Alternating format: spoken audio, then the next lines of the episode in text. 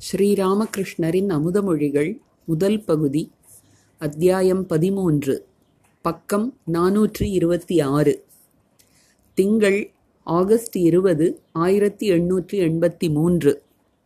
தட்சிணேஸ்வர கோயிலில் குருதேவரின் அறை. நேரம் இரவு சுமார் எட்டு மணி. தமது சிறிய கட்டிலில் கொசுவலைக்குள் அமர்ந்து குருதேவர் தியானத்தில் ஈடுபட்டிருந்தார். மா தமது நண்பர் ஹரிபாபுவுடன் அங்கு வந்து தரையில் அமர்ந்தார். ஹரிபாபு இருபத்தெட்டு வயது இளைஞர். மனைவி இறந்து பதினோரு ஆண்டுகள் ஆகியிருந்தன. மறுமணம் செய்து கொள்ளாமல் தந்தை தாய் மற்றும் சகோதர சகோதரிகளுடன் ஒரே குடும்பமாக வாழ்ந்து வந்தார். அவர்கள் பேரில் பேரன்பு கொண்டவராதலால் அவர்களுக்கு சேவை செய்ய வேண்டி அவர்களுடனேயே வசித்து வந்தார். இப்போதெல்லாம் ஹாஸ்ரா குருதேவருடன் வசித்து வந்தார். ராக்காலும் பெரும்பாலும் குருதேவருடனேயே தங்கத் தொடங்கியிருந்தார். எப்போதாவது அதரின் வீட்டிலும் தங்குவதுண்டு. நரேந்திரர் பவநாத் அதர் பலராம் ராம் மனமோகன் மா முதலான பக்தர்கள் பெரும்பாலும் ஒவ்வொரு வாரமும் குருதேவரை தரிசிக்க தட்சிணேஸ்வரம் வந்து கொண்டிருந்தனர். ஹிருதயனுக்கு உடல் நலம் சரியில்லாமல் தனது சொந்த கிராமத்தில் தங்கியிருந்தான். அவன் குருதேவருக்கு பல சேவைகள் செய்திருக்கிறான். ஹிருதயனின் உடல் நலமின்மை பற்றி கேள்விப்பட்டு குருதேவர் பெரிதும் வருத்தமுற்றார். ஹிருதயனுக்கு அனுப்புவதற்காக ஒரு பக்தர் ராம் சாட்டர்ஜியிடம் பத்து ரூபாய் கொடுத்திருந்தார். கொடுத்தபோது குருதேவர் அங்கில்லை. பக்தர்கள் நீர் பருகுவதற்கு ஒரு செம்பு வேண்டும் என்று குருதேவர் அந்த பக்தரிடம் கூறியிருந்தார். இன்று அந்த பக்தர் செம்பு வாங்கி வந்திருந்தார். பக்தர்கள் வந்து அமர்ந்ததும் குருதேவர் கொசுவலையில் இருந்து வெளியே வந்தார்.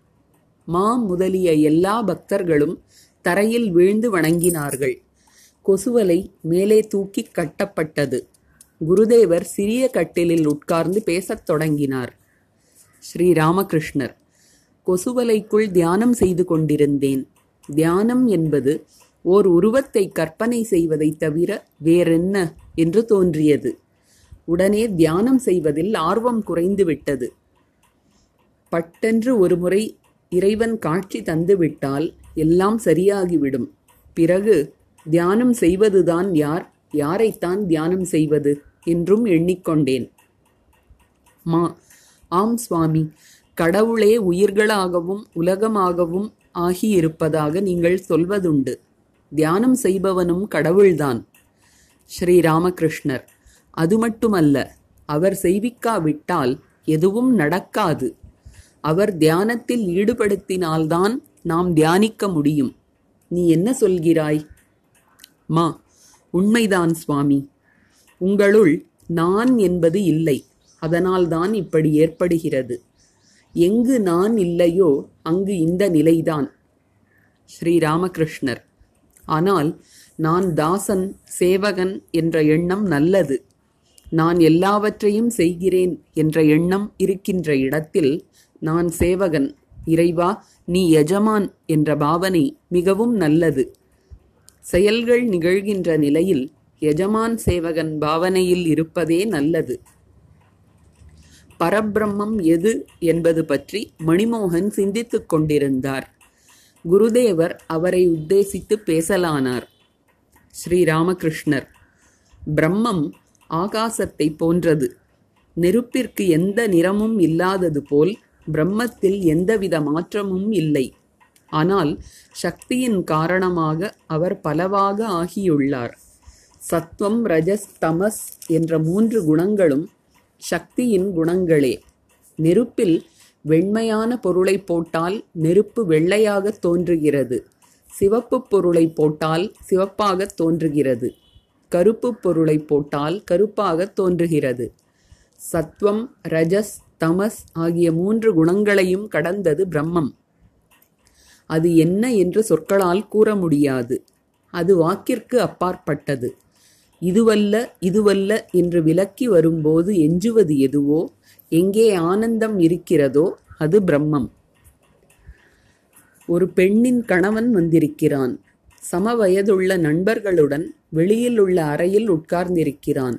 பெண்ணும் அவளுடைய தோழிகளும் உள்ளே இருந்து கொண்டு ஜன்னல் வழியாக அவர்களை பார்க்கிறார்கள். தோழிகளுக்கு பெண்ணின் கணவன் யார் என்று தெரியவில்லை. ஒருவனை சுட்டிக்காட்டி இவனா உன் கணவன் என்று கேட்கின்றனர். அவளோ புன்னகைத்தபடி இல்லை என்று கூறுகிறாள்.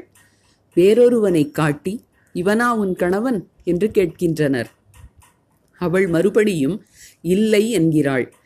மீண்டும் ஒருவனை காட்டி இவனா உன் கணவன் என்று கேட்கின்றனர். அவள் இல்லை என்கிறாள். கடைசியாக அவளது கணவனையே சுட்டிக்காட்டி இவனா உன் கணவன் என்று கேட்கும்போது அவள் ஆம் என்றும் சொல்லவில்லை இல்லை என்றும் சொல்லவில்லை. வெட்கத்துடன் பட்டென்று சிரித்துவிட்டு மௌனமாகி விடுகிறாள். அவன்தான் அவளுடைய கணவன் என்று தோழிகள் தெரிந்து கொள்கிறார்கள். சரியான பிரம்மஞானம் உள்ள இடத்தில் எல்லாம் அமைதி. மாவிடம் அது சரி நான் ஏன் இப்படி வளவளவென்று பேசிக்கொண்டே போகிறேன்?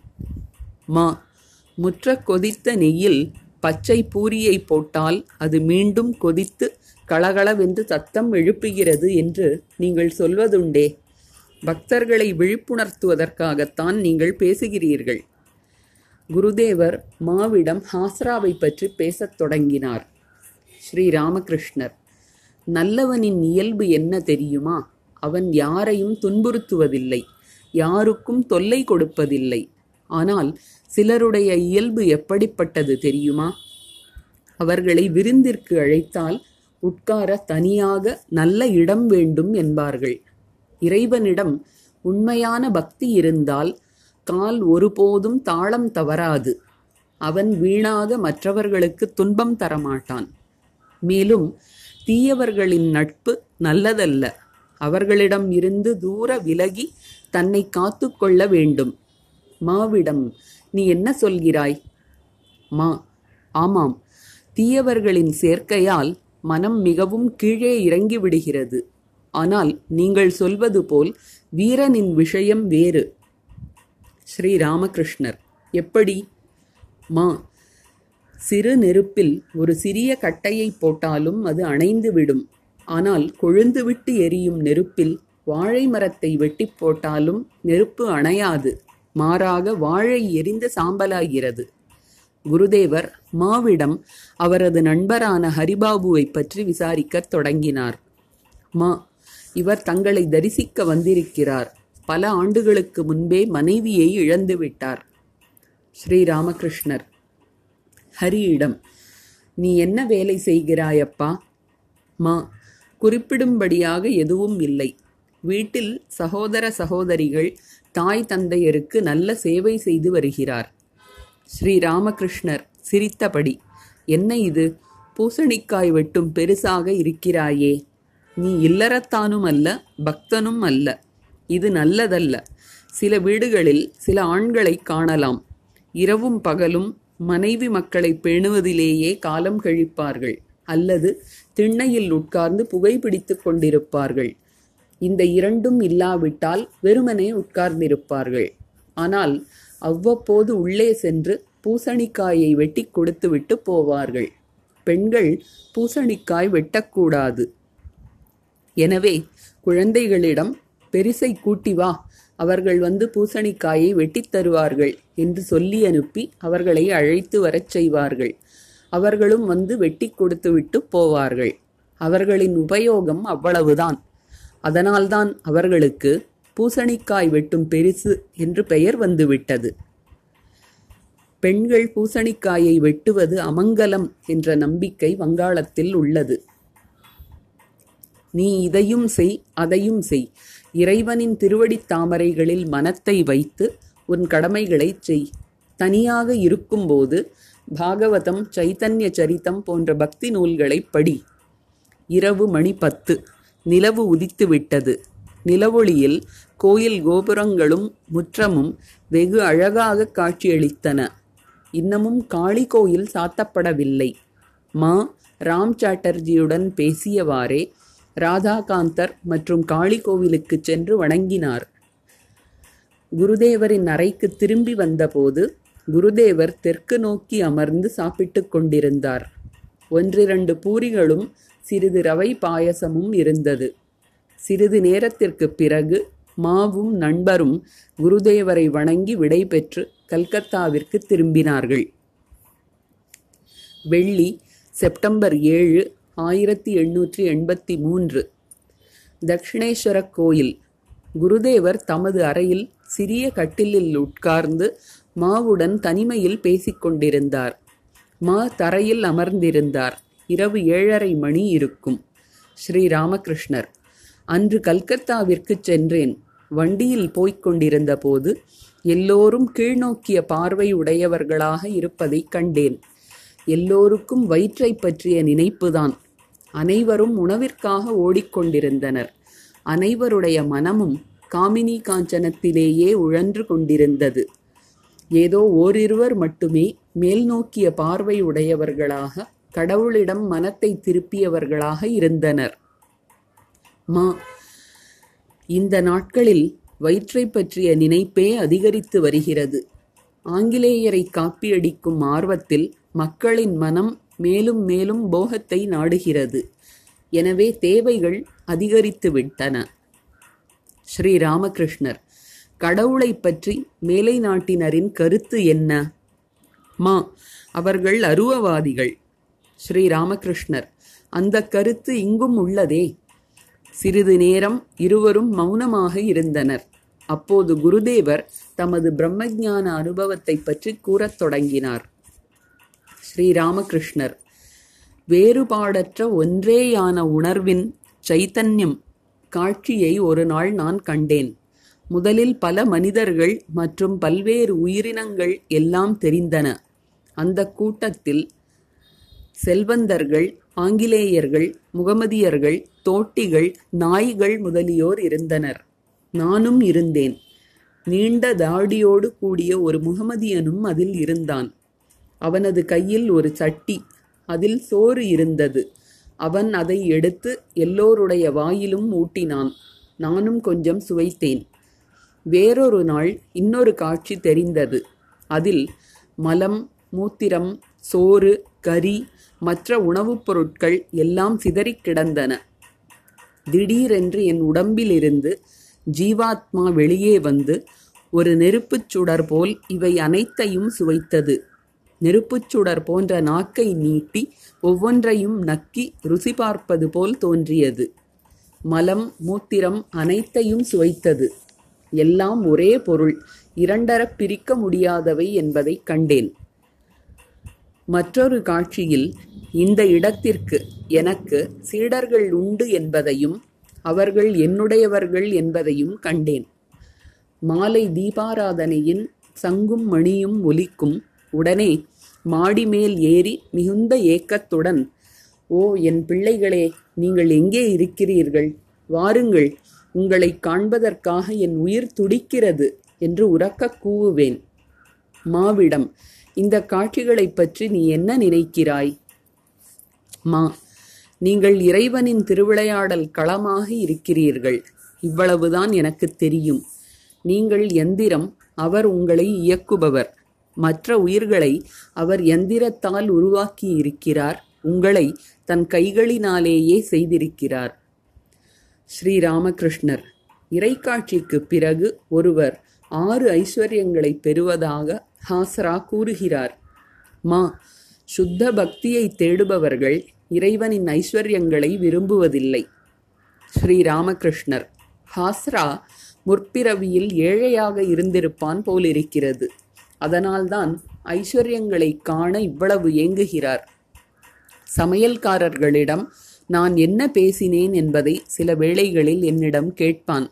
பிறகு நானே கோயில் அதிகாரிகளிடம் பேசி உங்களுக்கு வேண்டியவற்றை தரச் சொல்கிறேன் என்பான். மா பெரிதாகச் சிரித்தார். குருதேவரும் சிரித்துக்கொண்டே இப்படியெல்லாம் அவர் என்னிடம் பேசுகிறார் நான் ஒன்றும் சொல்வதில்லை. மா சுத்த பக்தியை உடையவன் இறைவனின் செல்வத்தை காண விரும்புவதில்லை என்று நீங்கள் பலமுறை கூறியிருக்கிறீர்கள். அத்தகைய பக்தன் கடவுளை கோபாலனைப் போல் குழந்தையாக பார்க்க விரும்புகிறான். ஆரம்பத்தில் கடவுள் காந்தக்கல் பக்தன் ஊசி. இறுதியில் பக்தன் காந்தக்கல்லாகவும் இறைவன் ஊசியாகவும் இருக்கின்றனர். அதாவது பக்தனிடம் பகவான் சிறியவராக ஆகிவிடுகிறார். ஸ்ரீ ராமகிருஷ்ணர் ஆமாம் உதய வேளை சூரியனைப் போல் அந்த சூரியனை சுலபமாக பார்க்கலாம். கண் கூசாது. அது மட்டுமல்ல கண்ணிற்கு இதமாகவும் இருக்கும். இறைவன் தன் பக்தனுக்காக இனியவனாகி விடுகிறார். தன் மகிமையை களைந்துவிட்டு அவன் முன்னால் தோன்றுகிறார். சிறிது நேரம் இருவரும் மௌனமாக இருந்தனர். மா இந்த காட்சிகள் ஏன் உண்மையா உண்மையாக இருக்கக்கூடாது என்று நினைக்கிறேன். அவை பொய்யானால் இந்த உலகம் அதைவிட பொய். ஏனெனில் அறியக்கூடிய கருவியான மனம் ஒன்றுதானே. அத்தகைய காட்சிகள் தூய மனத்தில் தோன்றுகின்றன. உலகப் பொருட்களை சாதாரண மனம் காண்கிறது. ஸ்ரீராமகிருஷ்ணர் நிலையற்றவை பற்றி நீ இப்போது தெளிவாக அறிந்திருப்பதை காண்கிறேன். ஆமாம் ஹாஸ்ரா எப்படி? சொல் பார்க்கலாம். மா அவர் ஒரு மாதிரியான பேர்வழி. குருதேவர் சிரித்தார். ஸ்ரீ ராமகிருஷ்ணர் நல்லது. என்னைப் போல் வேறு யாரையாவது கண்டிருக்கிறாயா? மா இல்லை சுவாமி. ஸ்ரீராமகிருஷ்ணர். ஏதாவது பரமஹம்சர்கள்? மா இல்லை உங்களுக்கு ஈடு இணை இல்லை. ஸ்ரீராமகிருஷ்ணர் சிரித்துக்கொண்டே அரியாமரம் பற்றி கேள்விப்பட்டிருக்கிறாயா? மா இல்லை சுவாமி. ஸ்ரீராமகிருஷ்ணர். அப்படி ஒரு மரம் இருக்கிறது. ஆனால் அதை பார்த்து அது என்ன மரம் என்று யாராலும் சொல்ல முடியாது. மா அதுபோல் உங்களையும் அறிந்து கொள்ள வழி இல்லை. உங்களை எவ்வளவு தூரம் புரிந்து கொள்கிறானோ அந்த அளவிற்கு ஒருவன் உயர்கிறான். மா மௌனமாக யோசிக்கத் தொடங்கினார். உதயவேளை சூரியன் அரியாமரம் என்றெல்லாம் குருதேவர் குறிப்பிடுகிறாரே இதுவா அவதாரம் இதுவா மானுட லீலை குருதேவர் அவதார புருஷரா அதனால்தான் வீட்டு மாடியில் நின்று கொண்டு தனது சீடர்களை ஓ என் பிள்ளைகளே நீங்கள் எங்கு இருக்கிறீர்கள்? வாருங்கள் என்று கூவி அழைத்தாரா? ஞாயிறு செப்டம்பர் ஒன்பது ஆயிரத்தி எண்ணூற்றி எண்பத்தி மூன்று. தட்சிணேஸ்வரம் குருதேவரின் அறை. குருதேவர் உட்கார்ந்து சிரித்த முகத்துடன் பக்தர்களோடு பேசிக் கொண்டிருந்தார் சாப்பாடு முடிந்துவிட்டது. ஒன்று அல்லது இரண்டு மணி இருக்கும். ராக்கால் மா ரத்தன் முதலியோர் தரையில் உட்கார்ந்திருந்தனர். ராம்லால் ராம் சாட்டர்ஜி ஹாஸ்ரா முதலியோர் இடையிடையே அறைக்குள் வந்து சிறிது நேரம் உட்காருவதும் வெளியே செல்வதுமாக இருந்தனர். ரத்தன் யதுமல்லிக்கின் தோட்ட நிர்வாகி. அவர் குருதேவரிடம் பக்தி உடையவர் குருதேவரை பார்க்க அவ்வப்போது வருவதுண்டு. யதுமல்லிக்கின் கல்கத்தா வீட்டில் நீலகண்டரின் யாத்ரா நடைபெறுவதாக இருந்தது. குருதேவர் அதை பற்றி பேசினார். ரதன் நீங்கள் கட்டாயம் வர வேண்டும். இன்ன நாள் யாத்ரா நடைபெறும் என்று அவர்கள் சொல்லி அனுப்பியிருக்கிறார்கள். ஸ்ரீராமகிருஷ்ணர் நல்லது. எனக்கும் வர விருப்பம்தான். ஆஹா நீலகண்டர் எவ்வளவு பக்தியுடன் பாடுகிறார்? ஒரு பக்தர். ஆம் சுவாமி. ஸ்ரீ ராமகிருஷ்ணர் ரதனை பார்த்து பாடும்போதே அவரது கண்கள் குளமாகி விடுகின்றன. ரதனிடம் இரவு அங்கேயே தங்கலாம் என்று நினைக்கிறேன். ரத்தன் அது மிகவும் நல்லது. ராம் சாட்டர்ஜி முதலியோர் யதுமல்லிக்கின் வீட்டில் பாதுகை திருடு போனதை பற்றி விசாரித்தனர். ரத்தன் யதுமல்லிக்கின் வீட்டில் உள்ள கோயிலில் இருந்து சுவாமியின் பொற்பாதுகை திருடு போய்விட்டது. அதனால் வீட்டில் ஒரே குழப்பம். திருடனை கண்டுபிடிக்க ஜாலத்தட்டு உபயோகிக்கப் போகிறார்களாம். எல்லோரும் உட்கார வேண்டும். திருடியவன் பக்கம் அந்த தட்டு நகருமாம். ஸ்ரீராமகிருஷ்ணர் சிரித்துக்கொண்டே தட்டு எப்படி நகரும்? தானாகவா? ரத்தன் இல்லை ஒருவன் அதை அழுத்தி பிடித்திருப்பான். பக்தர் இது ஒரு வகை வித்தை ஏதோ கைத்திறமை. ஸ்ரீராமகிருஷ்ணர் எந்த திறமையால் இறைவனை அடைய முடியுமோ அதுவே திறமை. அந்த திறமையே திறமை. இவ்வாறு பேச்சு நிகழ்ந்து கொண்டிருந்த போது சில பெரிய மனிதர்கள் வந்து குருதேவரை வணங்கிவிட்டு தரையில் அமர்ந்தனர். அவர்களுள் ஒருவரை குருதேவருக்கு ஏற்கனவே தெரியும். அவர்கள் தாந்திரிக நெறியின்படி பஞ்சமகார சாதனை செய்பவர்கள்.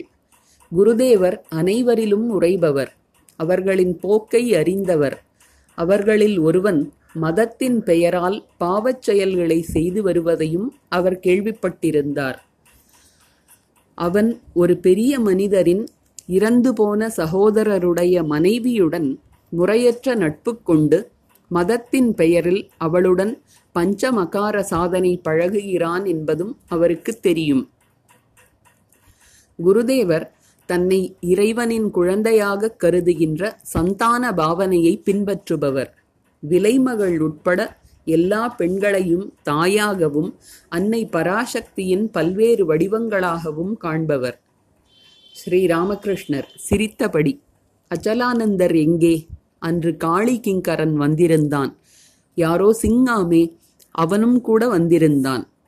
மா முதலியவர்களிடம் அச்சலானந்தரும் அவருடைய சீடர்களும் வேறான பாவனை கொண்டவர்கள். என்னுடையதோ குழந்தையின் பாவனை. வந்திருந்த பெரிய மனிதர்கள் ஒரு வார்த்தையும் பேசாமல் அமர்ந்திருந்தனர். ஸ்ரீராமகிருஷ்ணர் என்னுடையது சந்தான பாவனை. அச்சலானந்தர் அவ்வப்போது இங்கு வந்து தங்குவார் நன்றாக குடிப்பார்.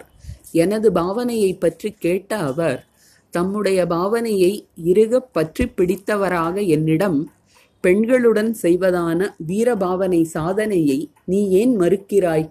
சிவபெருமானின் ஆணையை மீறுகிறாயா? தந்திர சாஸ்திரத்தை படைத்தவர் அவரே அல்லவா? அதில் எல்லாவிதமான சாதனைகளும் சொல்லப்பட்டுள்ளன. வீரபாவனை சாதனையும் அதில் அடங்கியது அல்லவா? என்று கேட்பார். நான் அவரிடம் யாருக்கு தெரியும் அப்பா? எனக்கு அவை சிறிதும் பிடிக்கவில்லை. குழந்தை நிலை என்னுடையது என்று கூறினேன். அச்சலானந்தர் தன் பிள்ளை குட்டிகளை காப்பாற்றுவதில் அக்கறை காட்டுவதில்லை. என்னிடம் என் பிள்ளைகளை கடவுள் காப்பார். எல்லாம் கடவுள் சித்தம் என்றார். நான் அதை கேட்டு மௌனமாக இருந்தேன். இருந்தாலும் எனக்குள் பிள்ளைகளை யார் கவனித்துக் கொள்வார்கள்? பிள்ளை குட்டிகளையும் குடும்பத்தையும் துறந்து விட்டேன் என்று கூறி பணம் சம்பாதிக்க ஒரு வழியோ இது என்று நினைத்து கொண்டேன். இவர் எல்லாவற்றையும் துறந்து விட்டார் என்று மக்கள் நினைத்து கொள்வார்கள். நல்ல வருமானமும் வரும். வழக்கில் வெற்றி பெறுவது நன்றாக பணம் சம்பாதிப்பது வழக்கில் வெற்றி பெற்று தருவது சொத்து தேடித் தருவது இதற்காகவா சாதனை? இது மகா அற்பத்தனம். உணவு உடை இருக்க வீடு கடவுள் சேவை சாதுக்களுக்கும் பக்தர்களுக்கும் சேவை. எதிரில் வருகிற ஏழை எளியோர்களுக்கு உதவுவது. இதெல்லாம் பணத்தினால் செய்யலாம். இவையெல்லாம் பணத்தை நல்ல விதமாக செலவிடு செலவிடுகின்ற வழி. ஆடம்பரத்திற்கும் போகத்திற்கும் உரியதல்ல பணம்.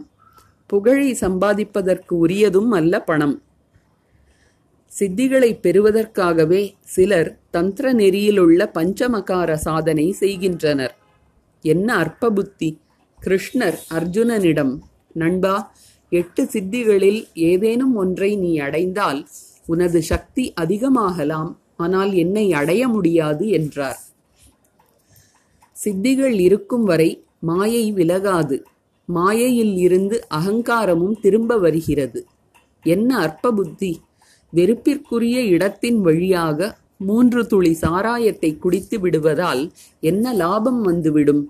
அல்லது ஒரு வழக்கில் ஜெயித்து விட்டதால்தான் என்ன நடந்துவிடும்? உடல் பணம் இவை நிலையற்றவை. இவற்றிற்காக ஏன் இவ்வளவு தடபுடல்? ஹடயோகிகளின் நிலையை பாருங்களேன். உடலை எப்படி நீண்ட நாட்கள் வைத்திருப்பது என்பதுதான் அவர்களுடைய எண்ணம். கடவுளை பற்றிய சிந்தனையே அவர்களுக்கு கிடையாது. நௌலி தௌதி என்றெல்லாம் பயிற்சிகள் செய்து வயிற்றை சுத்தமாக்குகின்றனர். குழாய் மூலம் பாலை குடிக்கின்றனர். அதோடு சரி. ஒரு தட்டான் இருந்தான். ஒரு சமயம் அவனுடைய நாக்கு உள்ளே மடிந்து அன்னத்தில் ஒட்டிக்கொண்டது. அதனால் அவன் ஜடசமாதி அடைந்த மனிதனைப் போல் காணப்பட்டான். எந்த அசைவும் இல்லை. இப்படி நீண்ட நாட்கள் கிடந்தான்.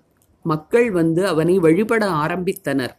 பல வருடங்களுக்குப் பிறகு திடீரென்று ஒரு நாள் அவனுடைய நாக்கு நேராகிவிட்டது. முன்னைப் போல் அவனுக்கு சுய நினைவு வந்தது. பிறகு பழையபடி அதே தட்டான் தொழிலைச் செய்யத் தொடங்கினான். எல்லோரும் சிரித்தனர். இவையெல்லாம் உடல் பற்றிய விஷயங்கள். இவற்றிற்கும் இறைவனுக்கும் பெரிய தொடர்பு எதுவும் கிடையாது. சாலக்கிராமனின் சகோதரனுக்கு எண்பத்தி இரண்டு ஆசனங்கள் செய்யத் தெரியும். யோக சமாதியைப் பற்றி எவ்வளவோ பேசுவான். ஆனால் மனமோ அடி ஆழத்தில் காமினி காஞ்சனத்தில் மூழ்கியிருந்தது. ஒரு நாள் திவான் மதன பட்டரின் பல ஆயிரம் மதிப்புள்ள ஒரு பத்திரம் கீழே விழுந்தது. அதை கண்ட இவன் ஆசையை அடக்க முடியாமல் அதை எடுத்து வாயில் போட்டுக்கொண்டான் விழுங்கியும் விட்டான். பிறகு எப்படியாவது வெளியே எடுத்துக்கொள்ளலாம் என்று நினைத்தான். பத்திரம் வெளியில் எடுக்கப்படவும் செய்தது. இறுதியில் மூன்று வருட சிறை தண்டனையும் கிடைத்தது. அந்த மனிதன் ஆன்மீகத்தில் மிகவும் முன்னேறியவன் என்றுதான் என் சுத்த புத்திக்கு பட்டது. கடவுள் சத்தியமாகச் சொல்கிறேன். நான் அப்படித்தான் நினைத்தேன். ஒரு சமயம் சிந்தியைச் சேர்ந்த மகேந்திரபால் ராம்லாலிடம் ஐந்து ரூபாய் கொடுத்தார். அவர் சென்ற பிறகு ராம்லால் இந்த விஷயத்தை என்னிடம் கூறினான். யாருக்காக கொடுத்தார் என்று கேட்டேன். உங்களுக்காக என்றான். பால்காரனுக்கு பாக்கி உள்ளது அதில் கொஞ்சம் தீர்த்து விடலாம் என்று தோன்றியது. அம்மாடியோ இரவு தூங்கிக் கொண்டிருந்தவன் சடார் என்று துள்ளி எழுந்தேன். நெஞ்சிற்குள் பூனை பிராண்டுவது போல் ஓர் உணர்ச்சி. உடனே ராம்லாலிடம் சென்று ராம்லால் மகேந்திரர் யாருக்காக அந்த பணத்தை கொடுத்தார்? உன் சித்திக்காகவா? அன்னை ஸ்ரீ சாரதா தேவி. என்று கேட்டேன். இல்லை உங்களுக்குத்தான் என்றான். அப்படியானால் அந்த பணத்தை உடனே திருப்பிக் கொடுத்து விட்டு வா. இல்லாவிட்டால் எனக்கு நிம்மதி இல்லை என்று கூறினேன். மறுநாள் விடியற்காலையில் சென்று ராம்லால் அந்த பணத்தை திருப்பிக் கொடுத்த பிறகுதான் எனக்கு நிம்மதி ஏற்பட்டது. அந்த ஊரில் பகவதி என்ற எண்ணெய்க்காரி இருந்தாள். அவள் கர்த்தாபஜா சம்பிரதாயத்தைச் சேர்ந்தவள். இந்த சம்பிரதாயத்தினர் பெண்களுடன் சாதனை செய்பவர்கள். ஆண் இல்லாவிட்டால் பெண்களுக்கு சாதனையோ பஜனையோ சாத்தியமில்லை. அந்த ஆணை ராக கிருஷ்ணன் என்பார்கள். கிருஷ்ணன் கிடைத்து விட்டானா என்று மூன்று முறை கேட்பார்கள். கிடைத்து விட்டான் என்று அவளும் மூன்று தடவை பதிலளிப்பாள். பகவதி தாழ்ந்த ஜாதியைச் சேர்ந்தவள் எண்ணெய் விற்பவள். எல்லோரும் அவளது காலில் வீழ்ந்து வணங்குவர். அவளது பாததூளியை தலையில் தரித்துக் கொள்வார்கள். அதைக் கண்ட ஜமீன்தாருக்கு வந்ததே கோபம். நான் அவரை பார்த்திருக்கிறேன். அவர் ஒரு துஷ்டனை அவளிடம் அனுப்பினார். அவனது பிடியில் பட்டு அவள் கர்ப்பம் தரிக்க நேர்ந்தது. ஒரு நாள் ஒரு பெரிய மனிதன் இங்கே வந்திருந்தான். அவன் என்னிடம் வந்து நான் வழக்கில் வெற்றி பெற நீங்கள்தான் ஏதாவது செய்ய வேண்டும். உங்கள் பெயரை கேள்விப்பட்டு நான் வந்திருக்கிறேன் என்றான். அப்பா நீ தவறான இடத்திற்கு வந்திருக்கிறாய். நீ தேடும் மனிதன் நான் அல்ல. அது அச்சலானந்தர். என்று நான் பதில் கூறி அனுப்பினேன். யாருக்கு இறைவனிடம் உண்மையான பக்தி இருக்கிறதோ அவன் உடல் பணம் முதலியவற்றை பொருட்படுத்த மாட்டான். உடல் இன்பத்திற்காக பெயர் புகழுக்காக பணத்திற்காக ஜபமும் தவமும் செய்வதா? இவையெல்லாம் நிலையற்றவை. சில நாட்கள் இருந்து மறையக்கூடியவை என்று நினைப்பான் அவன். வந்திருந்த பெரிய மனிதர்கள் விடைபெற்றுச் சென்றனர்.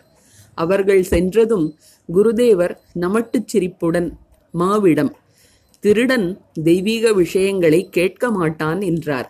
எல்லோரும் சிரித்தனர். ஸ்ரீராமகிருஷ்ணர் சிரித்தபடியே மாவிடம் அது சரி நரேந்திரன் எப்படிப்பட்டவன்? மா மிக நல்லவன்.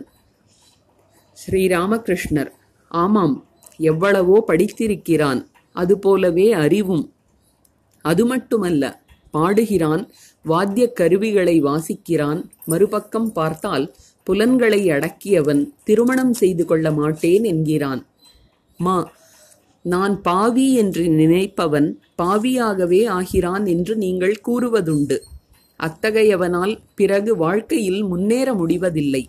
நான் இறைவனின் குழந்தை என்ற நம்பிக்கை இருந்தால் வெகு விரைவில் முன்னேறிவிடலாம். ஸ்ரீ ராமகிருஷ்ணர். ஆமாம் நம்பிக்கை. கிருஷ்ணகிஷோரிடம்தான் என்ன ஒரு நம்பிக்கை? ஒருமுறை தெய்வநாமத்தை சொல்லிவிட்டேன். எனக்காவது பாவமாவது. நான் களங்கமற்றவன் ஆகிவிட்டேன் என்பார் அவர். ஹலதாரியோ அஜாமிளன் கூட நாராயணனை குறித்து தவம் செய்யச் சென்றான். தவம் செய்யாமல் இறைவனுடைய அருளை பெற முடியுமா? ஒரே ஒருமுறை நாராயணா என்பதால் என்ன நடந்துவிடும்? என்றார். இதை கேட்ட கிருஷ்ணகிஷோரின் கோபத்திற்கு அளவில்லை. தோட்டத்திற்கு பூப்பறிக்க வந்த அவர் அங்கிருந்த ஹலதாரியை கண்ணெடுத்து கூட பார்க்கவில்லை. ஹலதாரியின் தந்தை பரம பக்தர் குளித்து முடித்ததும் இடுப்பளவு நீரில் நின்று கொண்டு ரக்தவர்ணம் சதுர்முகம் என்று மந்திரங்களை உச்சரித்து தியானம் செய்யும்போது அவரது கண்களில் இருந்து ஆனந்த கண்ணீர் பெருகும். கங்கை கரையில் அரியதாகா என்ற இடத்திற்கு சாது ஒருவர் வந்திருந்தார். நாங்கள் அவரை பார்க்கப் போவது பற்றி பேச்சு எழுந்தது. உடனே ஹலதாரி பஞ்சபூதத்தாலான அந்த கூட்டை பார்த்து என்ன பயன்? என்றார். இதை அறிந்த கிருஷ்ணகிஷோர் என்ன? ஒரு சாதுவை பார்ப்பதால் என்ன பயன்? என்றா சொன்னார். யார் கிருஷ்ணநாமத்தை சொல்கிறானோ அல்லது ராமநாமத்தை சொல்கிறானோ அவனுடைய உடல் உணர்வுமயமானதாகி விடுகிறது. இறைவனும் உணர்வுமயம் அவனது இருப்பிடமும் உணர்வுமயம் என்று அவன் எல்லாவற்றையும் உணர்வுமயமாகவே காண்கிறான். ஒருமுறை கிருஷ்ண நாமத்தையோ ராம நாமத்தையோ சொல்வது நூறு சந்தியாவந்தனம் செய்த பலனை தரும் என்று கூறினார். கிருஷ்ணகிஷோருடைய பிள்ளைகளில் ஒருவன் தன் உயிர் பிரியும் போது ராமநாமத்தை உச்சரித்தான். இதைக் கண்ட அவர் அவன் ராமநாமத்தை சொல்லிவிட்டான். அவனுக்கு இனி என்ன கவலை என்றார். ஆனால் எப்போதாவது சில சமயம் அழுவார். புத்திர சோகம் பிருந்தாவனத்தில் ஒருமுறை அவருக்கு தாகம் எடுத்தது. சக்கிலியனை பார்த்து நீ சிவநாமத்தை கூறு என்றார். அவனும் சிவநாமம் சொல்லிக்கொண்டே தண்ணீர் இறைத்து கொடுத்தான். ஆச்சாரசீலரான பிராமணர் அந்த தண்ணீரை குடித்தார். என்ன நம்பிக்கை! நம்பிக்கை இல்லாமல் செய்கின்ற பூஜை ஜபம் சந்தியா முதலியவை எந்த பலனையும் அளிப்பதில்லை. நீ என்ன சொல்கிறாய்? மா ஆம் சுவாமி. ஸ்ரீ ராமகிருஷ்ணர் சிரித்தபடி கங்கையில் குளிக்க வருபவர்களை நான் பார்த்திருக்கிறேன். என்னவெல்லாமோ வம்பளப்பார்கள். விதவை மாமி சொல்வாள் என்ன சொல்வேன்? நான் இல்லாவிட்டால் பூஜை நடக்காது. ஒரு திரி முறுக்கக்கூட அவர்களால் இயலாது. இனி கல்யாணமோ ஒன்றோ என்றால் நான் தான் எல்லாம் செய்ய வேண்டும். அப்போதுதான் நடக்கும். கட்டிலை அலங்கரிப்பது முதல் காய்கறி வாங்குவது வரை எல்லாம் என் தலையில்தான். மா ஆம் சுவாமி இவர்களை குற்றம் சொல்லி என்ன பயன்? வேறு என்னதான் செய்வார்கள்? ஸ்ரீ ராமகிருஷ்ணர் சிரித்தபடி மாடியில் பூஜை அறையில் நாராயண பூஜை நடக்கிறது. பூஜைக்காக நைவேத்தியம் தயாரிப்பது சந்தனம் மறைப்பது முதலியன நடக்கின்றன. ஆனால் அங்கே இறைவனை பற்றிய பேச்சே இல்லை. என்ன சமைப்பது? இன்று சந்தையில் நல்ல காய்கறி கிடைக்கவில்லையே. நேற்று அந்த காய் நன்றாக இருந்தது. அந்த பையன் என் ஒன்றுவிட்ட சகோதரன் டேய் உனக்கு அந்த வேலை இன்னும் இருக்கிறதா? நான் எப்படி இருக்கிறேன்? என் ஹரி இல்லை என்றெல்லாமான பேச்சுக்கள்தான். பாரேன் பூஜையறையில் பூஜை வேளையில் இப்படிப்பட்ட பேச்சுக்கள். மா ஆம் சுவாமி பலரும் இப்படித்தான். நீங்கள் சொல்வது போல் இறைவனிடம் அனுராகம் உடையவனுக்கு நீண்ட நாட்கள் பூஜை முதலியவை செய்ய வேண்டுமா? குருதேவர் தனியிடத்தில் மாவிடம் பேசிக்கொண்டிருந்தார் மா சுவாமி இறைவனே எல்லாமாக ஆகியிருக்கிறார் என்றால் ஏன் இவ்வளவு வேறுபாடுகள்? ஸ்ரீராமகிருஷ்ணர் எங்கும் நிறைந்தவர் என்ற நிலையில் இறைவன் எல்லா உயிர்களிலும் இருக்கிறார். ஆனால் சக்தியில் வேறுபாடு உள்ளது. சில இடங்களில் வித்யாசக்தி சில இடங்களில் அவித்யாசக்தி சில இடங்களில் அதிக சக்தி சில இடங்களில் குறைவான சக்தி.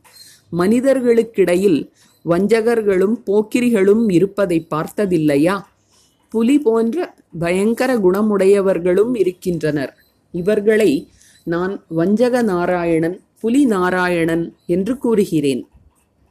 மா சிரித்தபடி ஆம் அவர்களை தூரத்திலிருந்து வணங்க வேண்டும். புலி நாராயணனை அருகில் சென்று கட்டிக்கொண்டால் தின்றுவிடும்.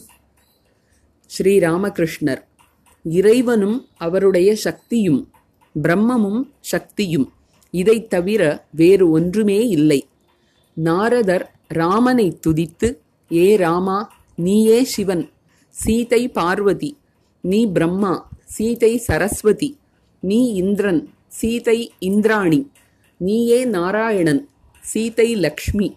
ஆண்பாலாக இருப்பதெல்லாம் நீ பெண்பாலாக இருப்பதெல்லாம் சீதை என்றார். மா அப்படியானால் உணர்வு உணர்வுமய வடிவம் என்றால் என்ன? ஸ்ரீ ராமகிருஷ்ணர் சிறிது யோசித்துவிட்டு மெதுவாக கூறினார். என்ன தெரியுமா? தண்ணீரைப் போல் சாதனை செய்தால் இதையெல்லாம் அறியலாம்.